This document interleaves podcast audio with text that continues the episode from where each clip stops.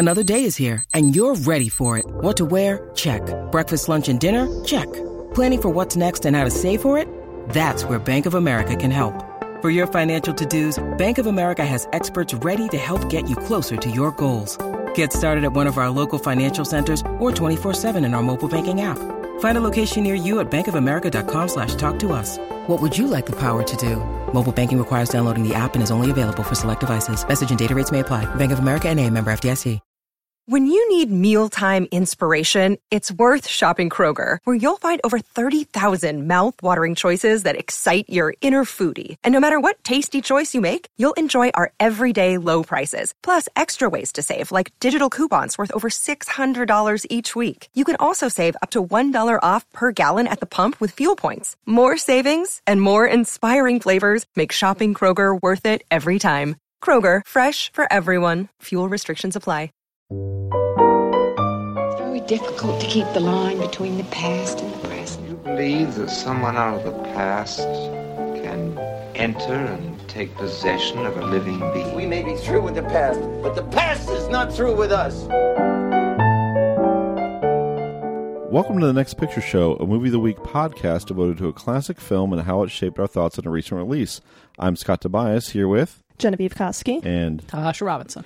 Keith Phipps is at home listening to his 78s, but he'll return for the next pairing. Here on the Next Picture Show, we believe that no film exists in a vacuum and that all culture is more interesting in context. So every other week, we get together to talk over a classic film and consider how it relates to a current movie. This week, we're looking at two coming of age films set in the early aughts about creatively minded outcasts who are leaving high school and uncertain about what the future holds for them. One of them is a semi autobiographical period piece about a Catholic schoolgirl from Sacramento. The other is a contemporaneous film that she probably would have liked a lot. Genevieve, tell us more. This week, we're firing up our Netscape browsers, popping a Dave Matthews CD single into the Sony Discman, and revisiting the early 2000s with two coming of age comedies about misfit seniors who are trying to find a place for themselves in a world they felt comfortable rejecting. In Ghost World, Terry Zwigoff's adaptation of Daniel Clowes' graphic novel, or Narraglyphic Picto Assemblage, as he calls it, Thora Birch plays Enid, a sardonic teenager who knows what she hates but doesn't know what she wants. In Greta Gerwig's Lady Bird, Saoirse Ronan plays Christine Lady Bird McPherson, a sardonic teenager who knows what she wants to go to college as far away from Sacramento as possible, but isn't sure how to get there. To quote Ione Skye's valedictorian address and say anything, quote, I've glimpsed our future, and all I can say is, go back. But that's a third senior year comedy, and we're sticking with two this week. On the first of this week's episodes, we'll look at Ghost World and what it's like to be a young nonconformist in a consumerist hellscape. Then later in the week, we'll bring in Lady Bird about the perils and uncertainties of growing up on the wrong side of the tracks. We'll be back after the break.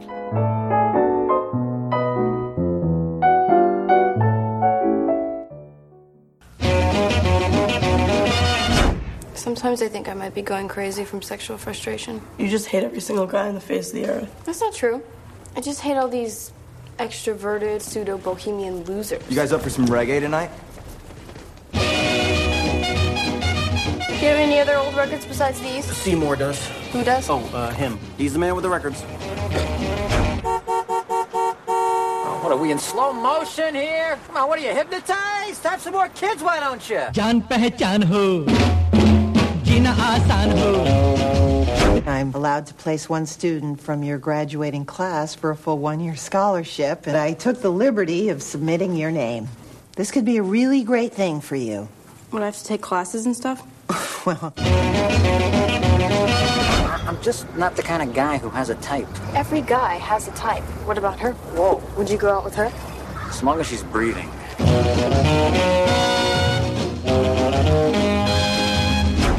Hey! Hey! You! How many times I tell you? No shirt, no service. Get the hell out of my store. What do you think this is? Club Med? It's America, dude. Learn the rules. Loosen up. Feel the music.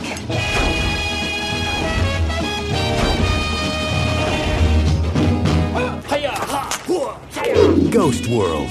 The underground comic book comes to life. We have to get together this summer. Yeah, that'll definitely happen. Written by Daniel Clowes and Terry Zwigoff. Directed by Terry Zwigoff. Do you serve beer? Any alcohol? After about five minutes of this movie, you're gonna wish you had ten beers. The opening credit sequence of Ghost World is built around an ecstatic performance clip from a Bollywood musical called Gumnaam from 1965. You're not going to find a copy of Gumnaam at Masterpiece Video, the blockbuster like video store chain where a clerk is stymied by a request for Fellini's eight and a half. You have to acquire it through some underground bootleg circuit, likely a third generation dub that's been circulated among Bollywood enthusiasts. But Enid, the film's heroine, has found herself a copy, and she knows the clip well enough that she dances along without looking.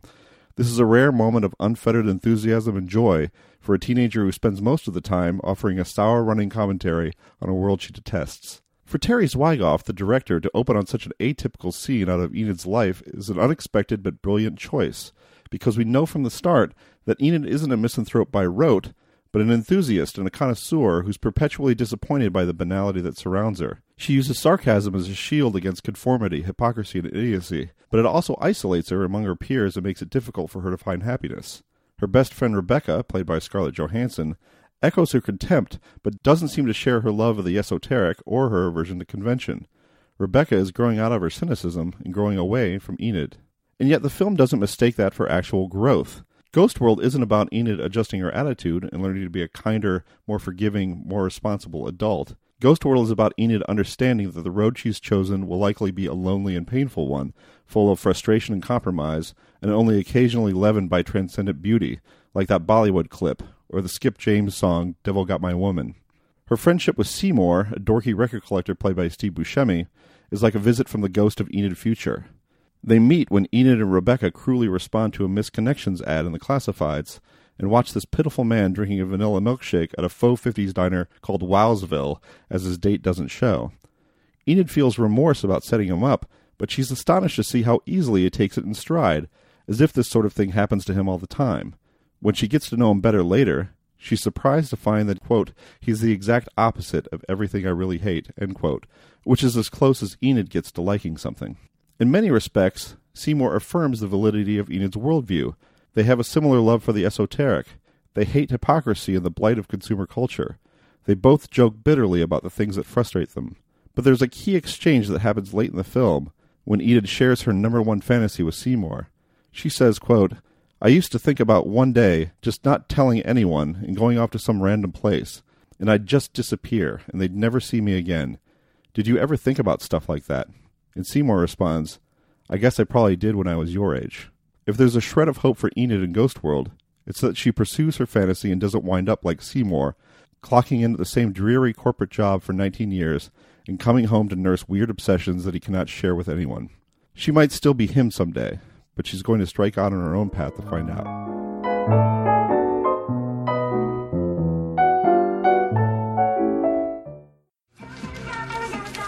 You should check out the personals if your future husbands are trying to contact us. There we go. Windsurfing Doctor, Mensa IQ, Maverick Sagittarius. Let's hit the clubs, make each other laugh.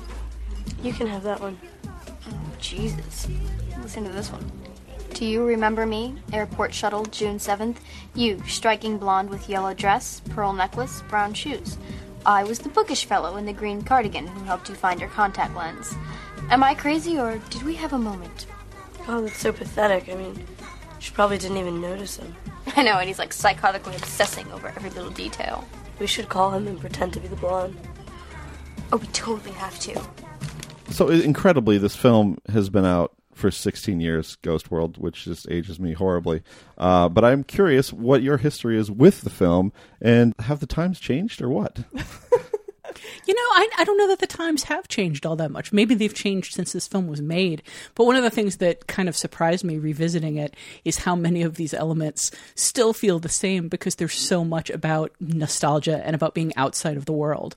I mean, the whole garage sale scene where a bunch of kind of sad, obsessive collectors are, are sort of uh, uncomfortably clinging to the detritus of their collections and selling them to each other. The 50s diner that is not particularly 50s, but is kind of married to a very fake nostalgia. Like those things have not changed over 16 years at all.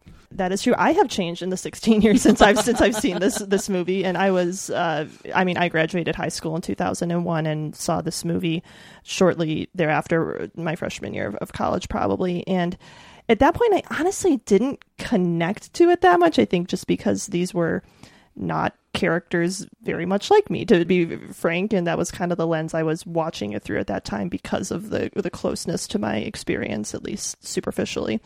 So I I kind of had like a graduate experience to throw back to our, our last discussion, watching this again, in that I was sympathizing with the adult characters this mm-hmm. time around, Steve Buscemi's character in particular. And I also the thing that's changed is I have since that first viewing read Ghost World, uh, reread it just before this, and uh, I think because now that I am familiar with the source material and can like see the ways that it was changed by Clowes himself, who who co-wrote this, that even though I like this movie a lot and I, I really do like Buscemi in it and his storyline, there is a part of me that is mourning the fact that this is not really the teen girl friendship story that it seems like it, it might be. Like there, it's much more Enid's story than the story of Enid and Becky. And that's a really good story. And Enid is an amazing protagonist and super fun. And I love Thora Birch's performance of her.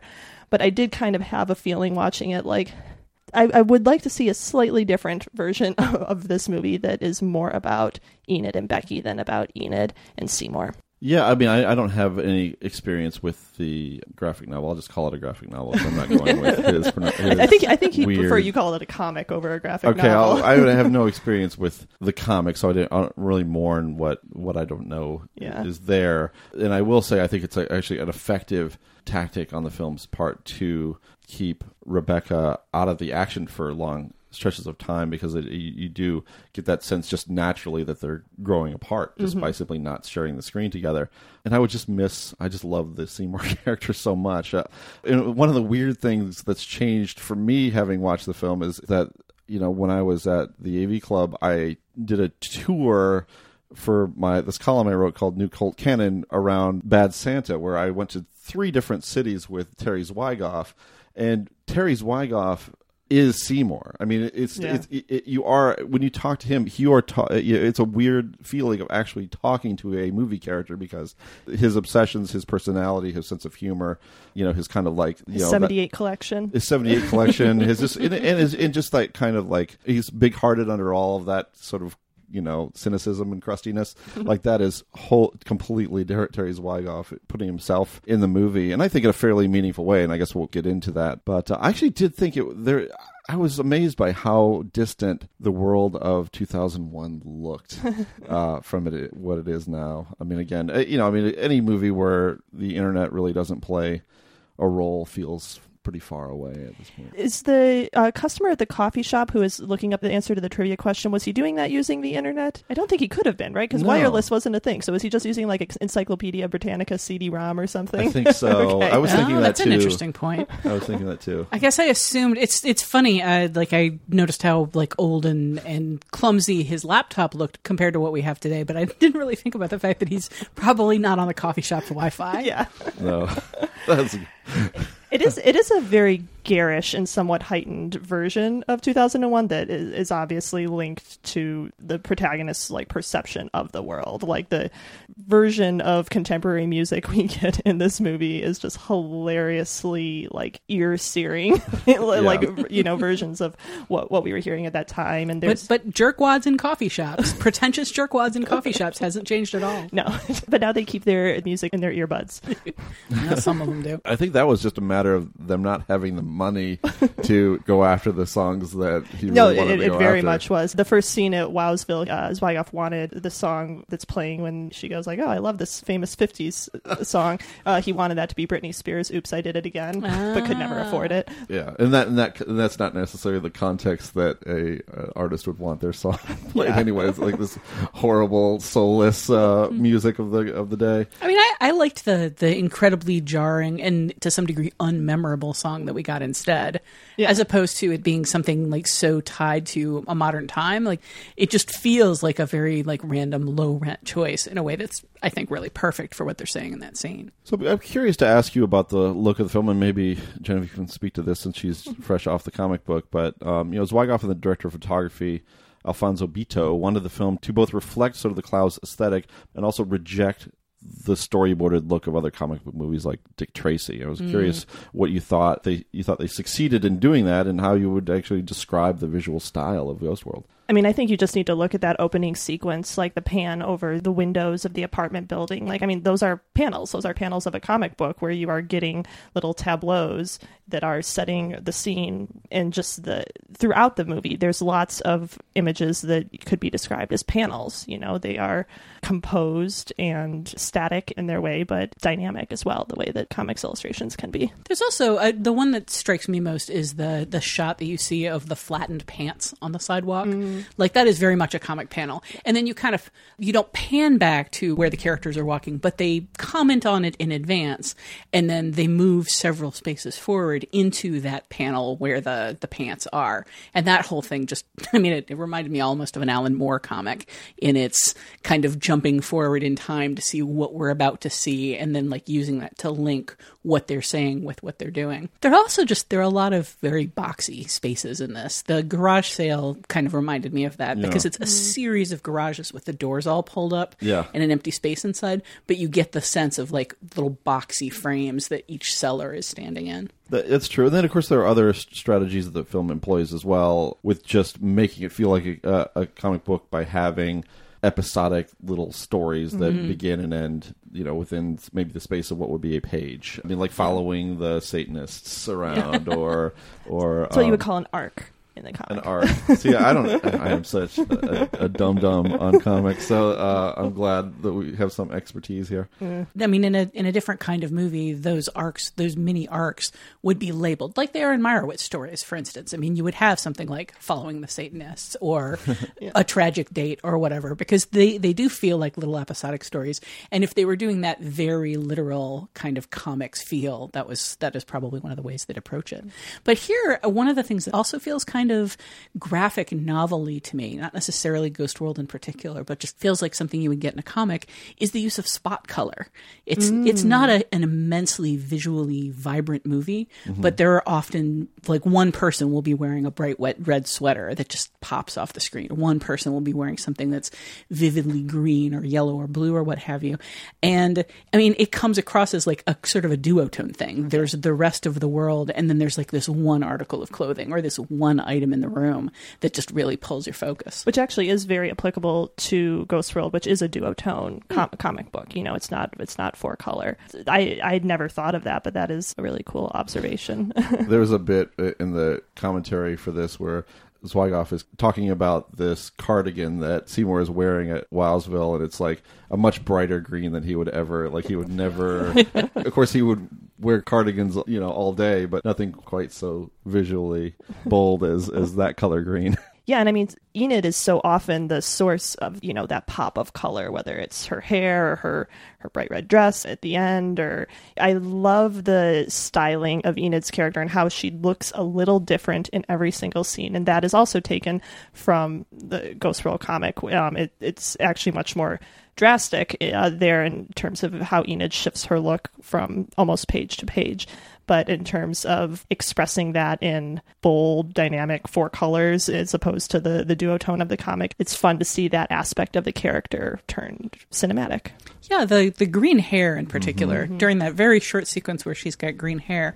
And that is such a telling and interesting sequence because she comes across as such an iconoclast, like somebody who uh, doesn't like the world because it you know, it just doesn't get it, but she makes her choices based on the degree to which the world doesn't get it in a way that it's just it's such an interesting character choice because in so many movies that character would be like, "Screw you, I have beautiful green hair now." And it really is attractive.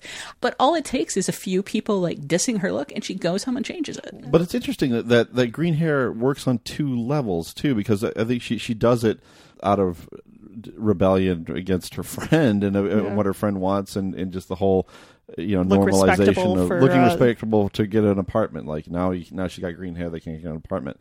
Uh, so there's that part of it too, and and then the other is just trying to advance this retro look that she's called out on. Yeah. And so for both of the, I, I think for that- 77 punk. That's the reason that she changes her hair back more so than I think Rebecca being upset that she turned her Yeah. hair, Oh, hair certainly. green, which is a very deliberate thing for her to do. I don't mean Rebecca being upset about her changing it. I mean just that sense when she was like, everyone's too stupid to get it. It's like she's trying to define herself by like a very narrow, specific thing, and the fact that people don't recognize it like is a problem. Which uh, it, I mean, it seems to me like if if you're happy with that look, why wouldn't you keep that look? But for her, it seems like it's meant to be a mark of recognition. It's meant to be a badge of a very specific honor, and she's really pissed that people aren't getting the reference. Well, and also, I mean, she she is, as we've said, an iconoclast, but she's one who hasn't like quite figured out in what way she is an iconoclast. Like we know she's artistic, but she hasn't really devoted herself to her art. You know, she doesn't identify as an artist yet. You know, she has punk sensibilities, but she isn't like she tries on punk, but she's not quite there. Like she's we see her trying on these different amplifications of a personality that she is still like trying to coalesce into the adult Enid. It's also it's a little fascinating that she's she's super into this one specific punk moment as it exists in her head. She's not interested in the music. She's Yeah. not interested in the politics. She's not interested in the social scene. But she's really mad that people that she's hanging out with, who are also not in any way part of that world, don't get her super, super specific idea. Well, I, I would push back. She's interested in the music. I mean, she is playing Buzzcocks Yeah. in that one sequence. Uh, what do I get? Which is which would have been in that era of punk. Such a great song. Such an obvious bu- I know. punk song. I know. Come on, singles going steady. You could have gone. It could have gone different kind of tension. Why not draw from that? But Um, she's not in the scene of the music. I mean, she's also into a, like obscure Bollywood and Yeah. this like. but these are advanced studies. This is this is advanced studies in all of this stuff, which I, which I which I really love about her. Uh, that she's so precocious and has gotten so deep into esoterica so early in her life. I really I love her for that. Well, I, I mean, for me, it's just like whenever you actually see her enjoying something, let and letting herself enjoy it, it's such a, a lightening of the mood in the movie. It's such a relief. Like when she finds that one track on the uh, the album that Buscemi s- sold her, and. You, God, it gets me a little emotional. That sequence where she's just finished dyeing her hair mm-hmm. and the song comes on and she stops what she's doing and the camera just explores her and then it finds her lying down, still listening to it, and then she just gets up and puts it on again. That's it, there's no words and it's one of the, the greatest sequences in this movie because it's one of the greatest feelings in that movie. That feeling of recognition when you first experience some art that hits you. Yeah, it's soul stirring, and it's also private in a way. It's specific. I mean, like there's a degree to which Enid and, and certainly Seymour are condemned by the life that they've chosen for themselves and the interests that they have, and how weird and you know he's having a party of record collectors, and it's really kind of sad. And David Cross. And David Cross, David Cross. Well, okay. He's got all he's got all the moves, but then but then it's, it's, that's all kind of weird. But they also have something special, which is that they have found something that is uniquely theirs that few people share that isn't part of the monoculture and uh, that speaks to them in, in a very deep soul stirring way that maybe um, other people don't have that kind of experience with pop culture. I want to get to that thought in a second, but first I got to say, you, you talk about things that have dated in an interesting way over the past 16 years. That scene with David Cross really plays differently in our current cultural moment Yeah. around sexual harassment and sexual pickup. God, he, I mean, he goes straight to like, come home and see my etchings, more or less. No, no. fir- First, he compliments her green dress and asks if she's Irish.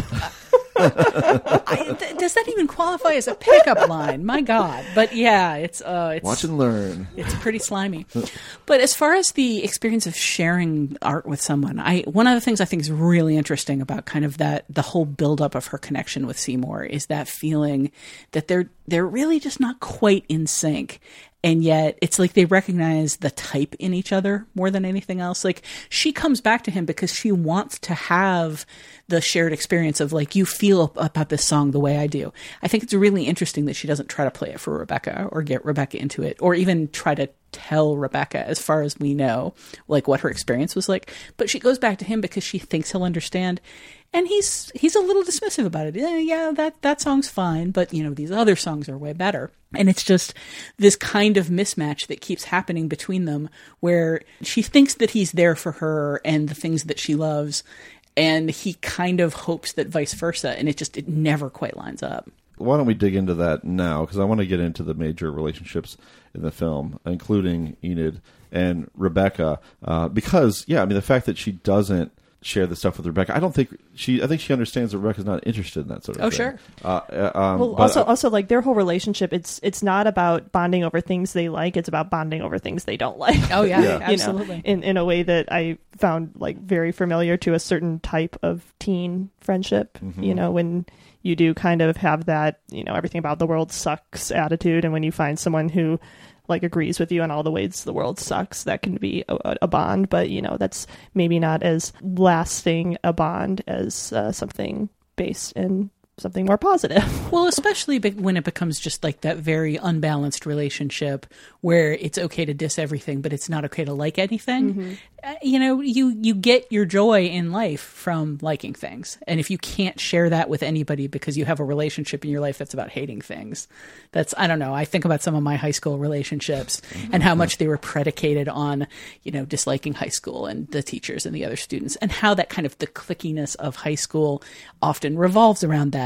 Everybody but us doesn't get it, but then you you see something in the world that you like, and you can't actually you're not allowed to experience that publicly. I think a lot of high school is about not wanting to get I want to take that back. I think in my day, a lot of high school was about not wanting to give away what you cared about because it might be used against you. I don't know what it's like these days. probably twas ever so on that front. I would think. I don't know. TV these days and uh, the 21 Jump Street movie tells me that everybody's different these days Okay. and it's okay to be to be super into stuff that's awesome. Teenagers, give us a call. Yeah, teenagers. The, Uh, all of the the many hipster 15 year olds who are listening to this, let us know what it's like in your high school. That's true. The people of you, those of you who hate everything and don't listen. Uh, so I want to ask you this, Genevieve, because you again have just read or reread this Yes. comic. What is Rebecca? She has a more prominent role in the, the Clowes. Like, Yeah. who is how is she defined there? Well- how she worked into the film? she's the one who is like kind of hanging on to their relationship much more in the comic. The whole them getting apartment together thing that is specific to the movie. And the comic, Enid is actually planning to go to college, and that is kind of what they, what is that is creating a rift in their friendship and. Uh, Rebecca wants to, or suggests at one point, like following Enid to college and, you know, continuing their friendship. And so it, it's more about exploring that ending of an adolescent friendship as you move into adulthood through kind of a slightly different character dynamic than it is here. In the film, they just, Rebecca's doing her own thing and Enid is doing her own thing and they, they're just going different paths. It's a, there's a little more activeness to Enid breaking away in the comic. I haven't read the comic since the movie came out, more or less. But I did go and look at what's it's online. I take this to be the original script, and in that, uh, Rebecca is not only a more active character. In a lot of ways, her maturity arc is more sharply defined, um, and her resentment of Enid is a lot stronger. Like as, what what stands out more than anything else is in the the scene that she has with Seymour towards the end of the movie. She goes on a rage about it, about the fact that uh, Enid stood her up. She calls her names. She like yells at Seymour, and when she tells him about the art book and shows it to him, it's very clearly a "Oh, screw you guys! I'm going to destroy you now mm-hmm. because I think you deserve it." And then in the end, she ends up very visibly with Josh and very happily with Josh. I'm curious whether any of that's reflected in the graphic novel. I mean, Josh is definitely a much more pivotal character in terms of his relationship to Enid and Rebecca and how they relate to each other in the comic than, than he is here. Like, there's more of a kind of love triangle happening in, in, in the comic that would engender that kind of behavior like Josh is a Josh is an interesting uh, presence in, in this movie, and like they like they talk about him as like he might be a potential romantic interest, and like oh he likes you more, you know, and that's all taken straight from the book. But like there's really no sense that he is a like a romantic object for either of them, as so much as just like the guy that they hang around with who can drive them places, which I like. I like I, I like that uh, a character type in this scenario.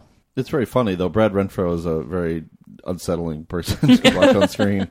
Uh, as uh, funny as he is in this, in this movie, He's also he's just a little bit of a moral voice. It's funny that their their Jiminy Cricket is not strong enough or loud enough to have any impact on them whatsoever. But he's the one who's const- constantly sort of in the background going, "This is really mean. You guys shouldn't do this. Like, why why are you doing this to people?" Yeah, when I said earlier that when I saw this in 2001, 2002, and like I, I kind of had trouble connecting to it just because I didn't really feel a connection to those characters. Like I was Josh. I was Josh when I was that age for sure. So maybe that's why.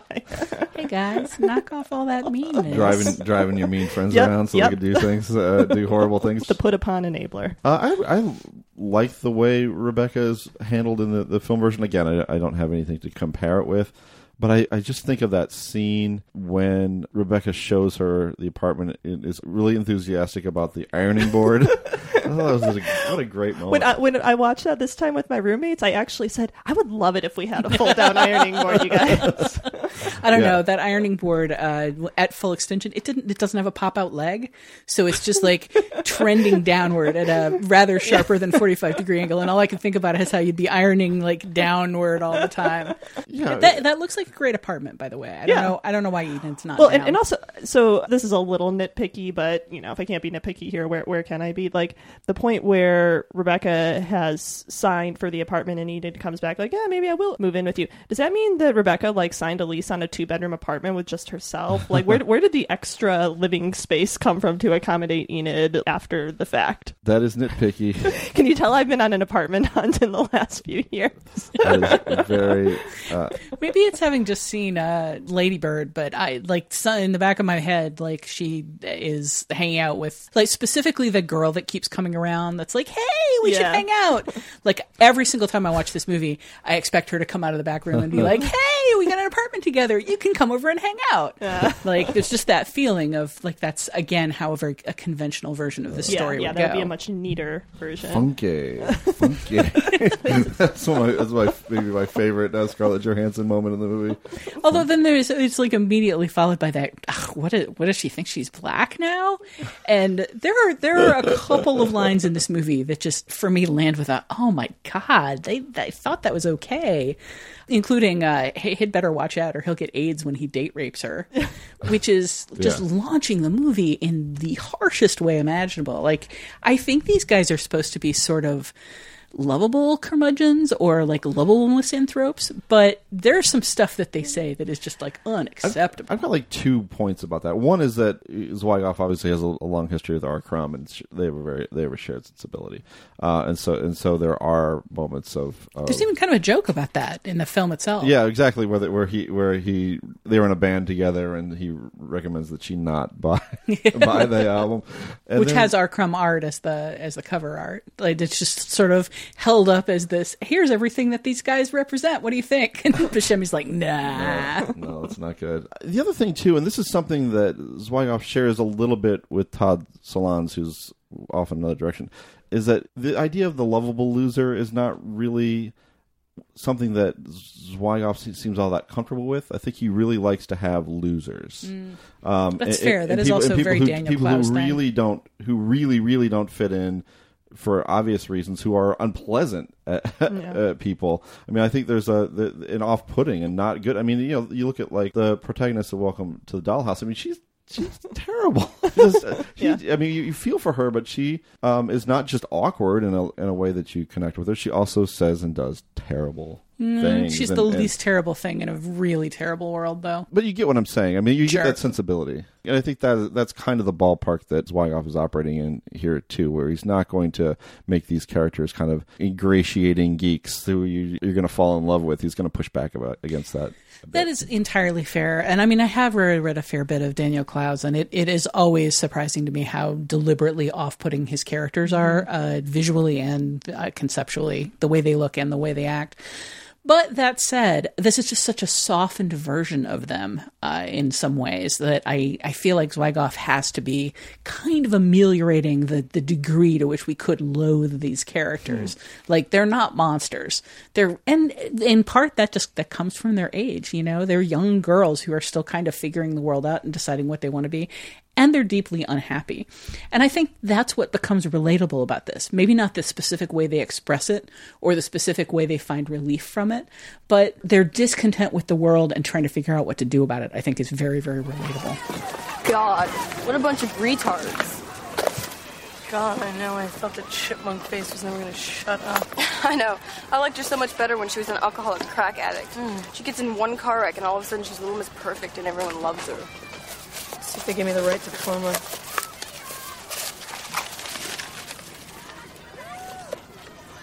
What? What? These assholes are saying I have to go to summer school and take some stupid art class. Why? Oh, they didn't think that just because you get an F, you have to take the whole class over again. Loser.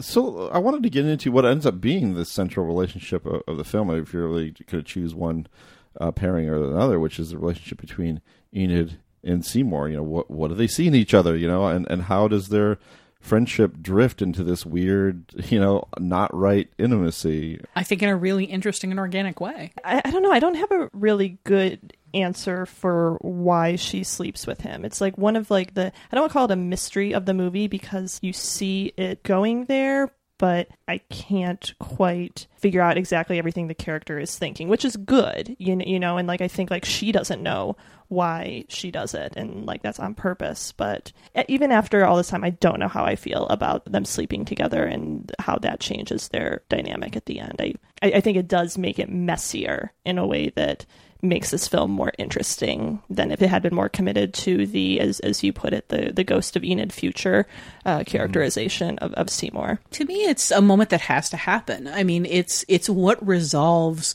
this sort of weird bubble that they're on, both of them in very different directions.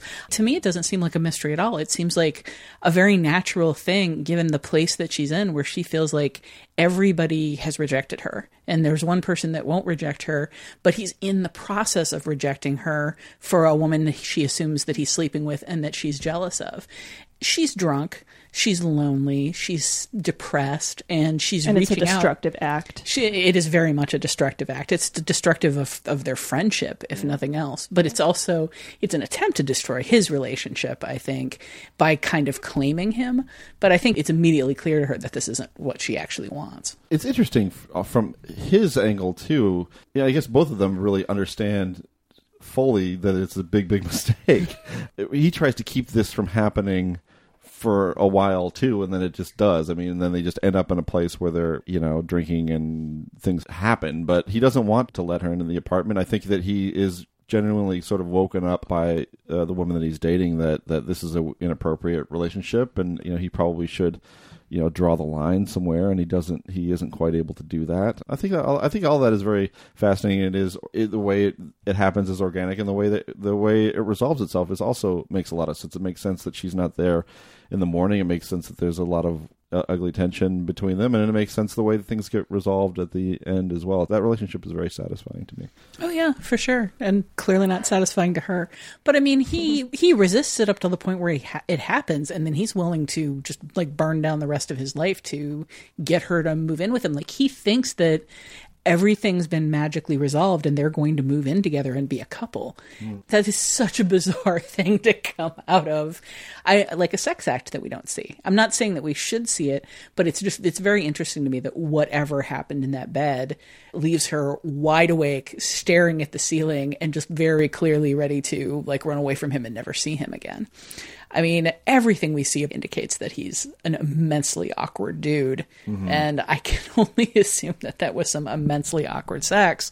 But for him, it, it very clearly was, was validating, like validating of the relationship, validating of his crush on her. I mean, he immediately goes and dumps his other girlfriend. He immediately starts calling her over and over to find out when she wants to move in. yeah that's true I think also like that impulse from him to continue this relationship is also kind of showing us what the happy ending resolution could be in order to make us like not want it. Does it you, sure. you know what I'm saying? Like in going back to what you were saying in the keynote, Scott, about this kind of like actively rejecting any neat and tidy conclusions about its characters or, or, or what they want. Like it is showing us that in order to reject it. I did, I did not want to end this segment without talking about Illeana Douglas's performance as an art teacher, uh, which makes it very clear what Zwigoff and, and Clowes think about how art is evaluated and often falsely valued. But I think it's worth talking about. What do you what do you think of those scenes? And uh, do you know did the sort of the broadside nature of it work for you? Uh, they're actually some of my favorite scenes in the movie. There's something about poorly like expressed artistic sentiment that is really like funny and cringeworthy to me. Like we we might bring this up with Lady Bird, but there's kind of an audition scene that I think trades on that same that same sort of, of feeling. But I also just like I like how it rejects like a philosophy of art that seems very easy to accept. Because I mean, these are you know Zwigoff and Clowes. They're artists who make non-traditional art. You know, Mhm. like like not the kind of thing that would not necessarily be taught in a remedial art class. Although I guess that uh, opening film she shows. Oh my god, it's so great. Uh, you the, know. the, the acknowledgments are like one of my favorite things in the movie, especially like Doctor and Mrs. whatever her name is. Oh, so good. Yeah. Uh, but go ahead. yeah, I mean, I, I I think they're funny. I don't hate them the way that some people seem to, but I'll open that up to you guys because you seem to maybe have different feelings on those scenes. I love them, but Oh, okay. Oh no! I mean, I, I, I, I just totally misread the room. No, I'm, no, I'm no. like, I, but I, I know th- th- some people did not were not did. You know, What's the little bit- objection? Said it was just too broad and too much of a cheap shot. Uh, but I think those those complaints ended up following with the next film they made together, which is about that. uh, You know, made Right. that the subject Art School. Art, Art, Art School Confidential. The film I kind of I still kind of like, but uh, kind of, but it, it does. It to me, it always just felt redundant. It's like Ghost this. World g- does the same thing so efficiently. You don't need an entire film for it. Uh, though I, I will say another thing too is that for the, for years, one little bit of shorthand Keith and I ha- had ha- about bad art was like that's a tampon in a teacup. so that that part of Ghost World carried on for years after we saw it. I Uh, mean, for me, what's interesting about the art sequences is just like they, it starts with that horrible film, that like horrible, Yeah. laughable film, and you get to see Enid react to it with just this sort of, "What the hell did I just watch?" and yet, knowing that that is what her art teacher values, she still is so hungry for validation and approval. Like she has really no idea what she wants to express with her art. She has no idea how to express to the teacher what she wants to express with her art. She enjoys drawing things, and there's nothing wrong with that. But she also doesn't have any idea how to express that. And so watching her sort of fumble her way towards both creating the kind of art that her teacher will like and talking about it in the way that her teacher will like is really painful because it speaks to, again, the degree to which she acts out in iconoclastic ways, but then is just crushed by people responding to her in non validating ways. And I, the only thing that I don't like about the art scenes is it's not that they're, I think that they're too broad about art teachers or art classes or the, definitely about the art world. Mm. I think in, to some degrees they're too broad about making Enid just seem like nakedly desperate for approval. Hmm. Uh, yeah, I, see, I didn't see that being that obvious at all. I mean, I guess the one bid for approval is this quote unquote found art, which is just basically nothing that she did anything with and just turned in of, of a coon chicken thing. And of course, because she's able to come up with some kind of explanation for why this is an important, provocative work of art, it's brill- it suddenly is brilliant, even though she it, it did not come from her hand at all. I, I, yeah, I just realized that uh, those scenes are so much about the, the fallacy of artistic intent. One of, one of your, your favorite things. Yeah, Yeah. Oh my gosh, tampon and teacup. um, so, any uh, favorite moments or standout moments for you? I, know, I know what it's going to be. So they're in the bar. The the old guy has just played. Buscemi is over the moon. Enid lures a woman to his table. She says something completely innocuous like, "I just love blues." And he can't stop himself from well actuallying Yeah. her. And what I love about that is he you can see on his face that he doesn't want to be saying the words that he's saying and he can't stop himself. Yeah. He can't keep well actually technically um the music that he was playing was more of a ragtime and it's like you can see her turning off you can see him squirming but he still he just he goes on and on and on and on into like worse and worse vocabulary as he continues to mansplain to her what ragtime is in a way that he knows she's not interested in and he's not interested in and it just uh the the, the uncomfortableness and awkwardness of the character in that moment is so beautiful i i am a huge fan of Buscemi's work here Oh, i'm gonna I, say I am too. Though I, I, you know, I would. Uh, you really think it's? I think it's just more helpless pedantry. He just can't. He. Yeah. he- he no, no, like you can't- can you can see the moment where he's like, "Should I? Should I? Oh, I can't not. I'm going to do not. it. Why am I doing it? i want to not what is my mouth saying right now and why is it saying that That's not what I thought you were going to say, Tasha. Only because you mentioned something earlier, uh, which is the shirtless nunchucks guy. Shirtless nunchucks guy America, baby, freedom of speech. Doug. Oh my gosh, Doug. One of the things that stands out for me is is his horrible his horrible shirtlessness, I guess. Just his uh, the the very clear burn lines around what was obviously a sleeveless undershirt that he was wearing at some point was he where he was outside, and his fish belly white perfect abs. Uh, just, everything about that character visually cracks me up. Oh, and the horrible mustache. I I don't have a moment to highlight so much as like a joke, not even a joke, just an observation that like puts me on the floor every time, which is he just ordered a giant glass of milk. like, Vanilla that's a milkshake. vanilla milkshake. I don't know why, but just the idea of being horrified at a grown man drinking a giant glass of milk is very funny to me. That is pretty funny. There's also the the entire sequence in the adult bookstore or Oh. video Oh, store, or whatever you want to call it. so great. God, why did I forget about that? where she's charging around like her the first thing she says when she gets in here is oh my god look at all these creeps And that is taken almost beat for beat from the comic, except that in the comic she is with Josh. ah. Oh, and the, and the and just the the person that they focus on when she says that, it's just the creepiest guy they could possibly have found.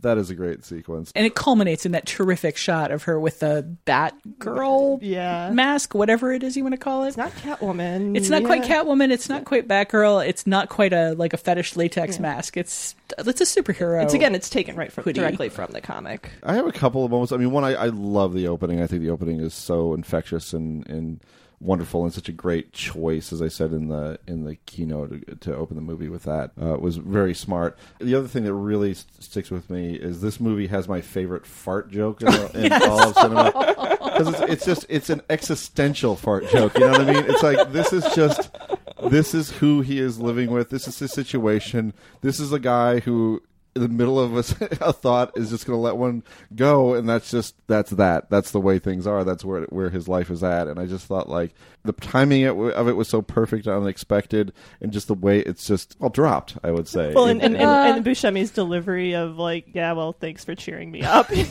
like the defeatedness. I know. That's a great character. That's a great lis- little character in the movie. His roommate is Yeah. terrific. This movie's got lots. Of, this movie is all about standout moments. So uh, I'm sure our listeners might have a few as well. And if you want to share those with us, um, then please uh, email us or, or leave us a voicemail. Speaking of feedback, uh, we'll be right back to get into some feedback on recent episodes.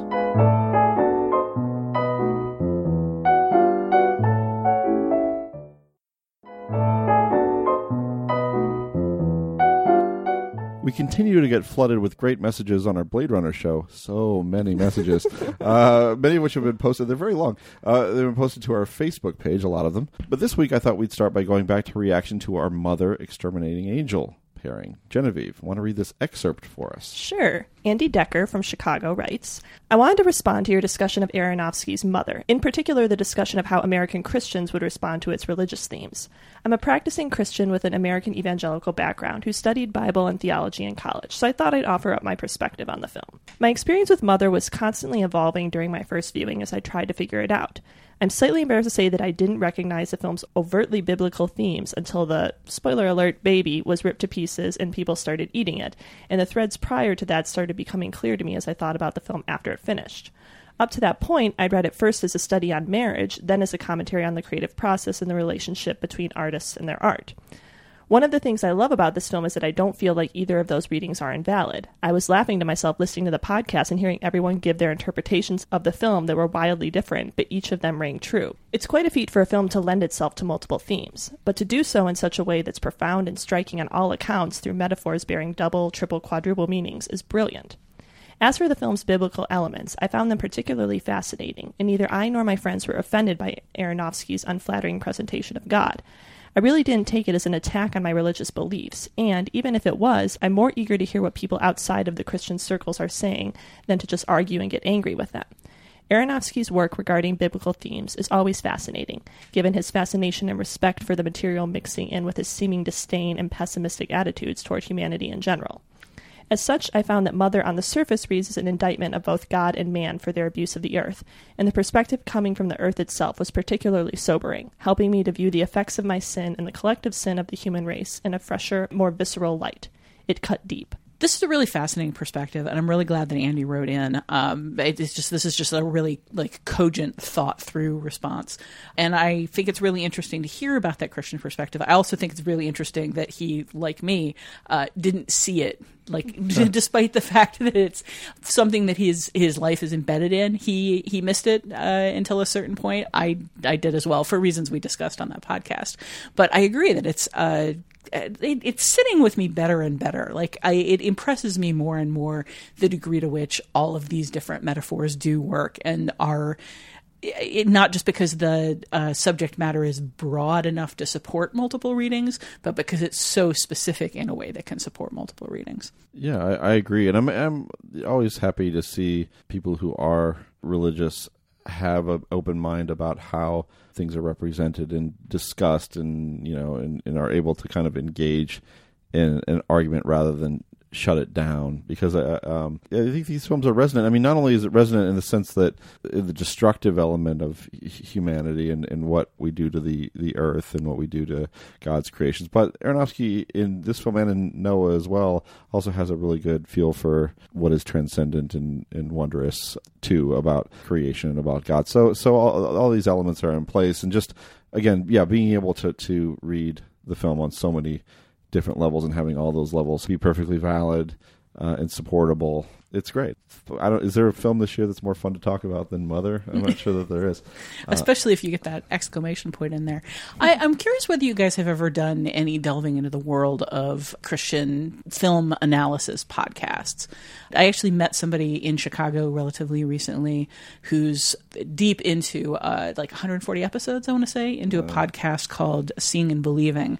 Um, that's specifically a Christian perspective, two person film podcast, and we got to talking about a ghost story, which he loved the film, um, just felt really, really strongly about it. And I was like, taking that film from a Christian perspective, I would think would be very challenging. But I went and listened to the episode. It was really thought through. Mm. And my husband Bob is is very much addicted to a Christian film analysis podcast called More Than One Lesson which again breaks down films like from a, a Christian and religious perspective, but it's really compatible with the kind of breakdowns that we do. They come at films from this very like thought through cinephile analysis kind of perspective, but they also talk about sort of what the metaphor is and like what religion brings to the table. And uh, the the guy from Seeing and Believing, one of the things he talked about is how like so much online Christian perspective on films seems to come from a like let's list off the, all of the swear words, all of the ways that you know you should be offended by this film. But uh, the Christian podcasts that I've listened to that uh, have taken a much deeper analysis, and I, I find it really interesting. And what were the name of the, uh, names of those two podcasts again? Seeing and Believing, and More Than One Lesson. And maybe something to check out. On to another piece of feedback. Our discussion of The Graduate happened to coincide with a scandal in the film industry, and a reader offers a provocative thought on that. Tasha. Paul Rippey writes, I listened to your review of The Graduate this morning and enjoyed it in part because I'd just rewatched the movie a couple of months ago on a flight. It occurred to me while I was listening to your review that there were similarities among Mrs. Robinson, Harvey Weinstein, and why not include him also, Kevin Spacey. All used age and power to extract sex from much younger people. All acted like no means yes. All were apparently oblivious to the harm they were doing to the other parties. I note, simply note, that we treat men aggressors very differently from women aggressors, even going so far as to put Mrs. Robinson in what you rightly point out is basically a comedy. No one would dare try to make a comedy about Harvey Weinstein's relations with the women he assaulted, and if someone tried, it would be very difficult to make that funny. Imagine the following Mr. Weinstein, may I ask you a question? Young woman actor candidate looks at him. Mr. Weinstein, what do you think of me? Young woman actor candidate, startled. What do you mean? Mr. Weinstein, coy. Everyone in Hollywood knows me. You must have formed some opinion. Young woman actor candidate. Well, I've always thought that you were a very nice person. Most of us would find that script not only not funny, but creepy.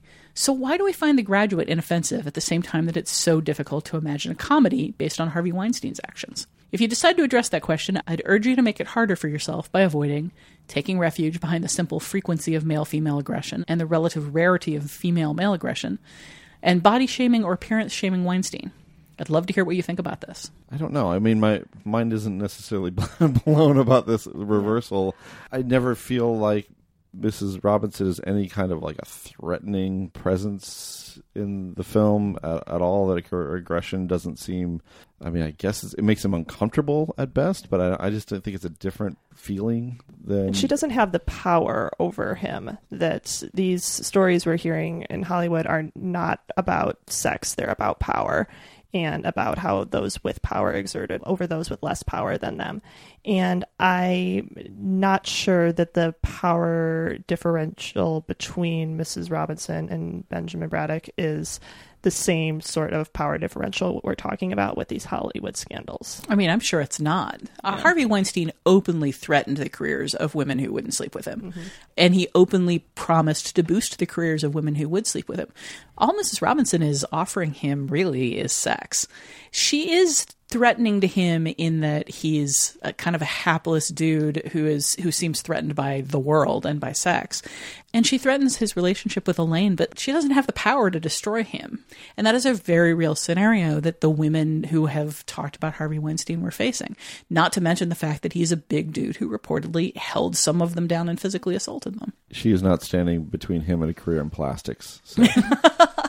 I think one thing that is also really important to keep in mind here is that The Graduate is kind of a dry comedy, kind of a wry comedy, but the sex scenes are not themselves comic. And that seduction, quote unquote, scene is not necessarily comic, except maybe in Braddock's reaction to some degree. It's pretty funny. I mean, are you trying to seduce me? That sort of thing. That's pretty good. But his, I mean, his reaction to her naked body, like his complete confusion in response to it, Yeah. that's a little funny, but it is a little funny in part because of the genders involved and because of the era that this happened in. I mean, she is a woman in an era where women didn't necessarily have that much power over men. And that's part of the reversal is like making it humorous because it's an unlikely thing. The power she does have that she does exert at the end of the movie is to change the story into implying that he assaulted her. You know, like that is the story that she tells Elaine, and you know that I think we are led to believe she she probably tells other people. Like there is an element of her smearing Benjamin when he goes through with telling Elaine, but by that time she is fully in villain territory. Like we talked uh, in that podcast about how that character shifts strongly to being characterized as a villain in the end of the movie, and that's when that happens. There's also a degree to which this is it's comedic because I mean the the writer doesn't want us to take refuge behind the frequency of one or the over the other, but it's sort of a comedic scenario because it's kind of a rarity. Mhm. Whereas all of the women that Harvey Weinstein assaulted, part of the reason that that was able to happen, the, the thing that we hear over and over in people talking about it was they didn't know what to do because either they hadn't encountered it and didn't know it was wrong or had encountered a lot and knew that they didn't have a good way out of it. Yeah. So, well, you floated the theory, and uh, that's that was our response. Uh, as always, we appreciate when our listeners share their thoughts and their recommendations. To reach us, you can leave a short voicemail at 773-234-9730 or email us at comments at nextpictureshow.net. We may feature your response on a future episode or post it on Facebook for discussion. Yeah, we, we posted that last one on Facebook and it's gotten some discussion. Some some very intelligent discussion, I would say.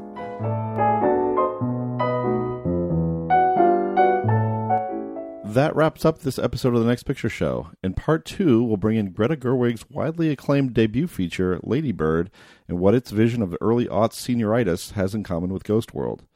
Look for that later this week, or better yet, subscribe to the Next Picture Show on Apple Podcasts or your podcatcher of choice.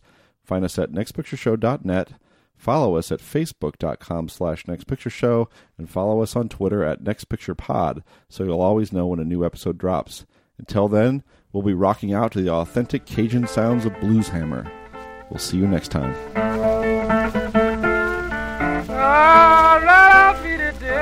Oh, defeated woman.